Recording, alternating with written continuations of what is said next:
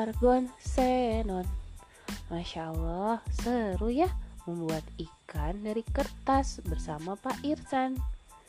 Ya atau yang disebut dengan origami ikan.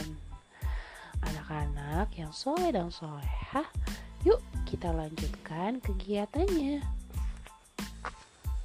Tadi di awal Bu Ega sudah sebutkan Salah satu amalan sunnah yang bisa kita kerjakan adalah bersolawat kepada Rasulullah.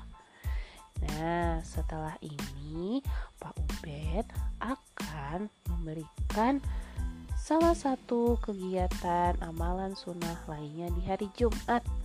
Ada apa ya? Yuk anak-anak kita simak ya videonya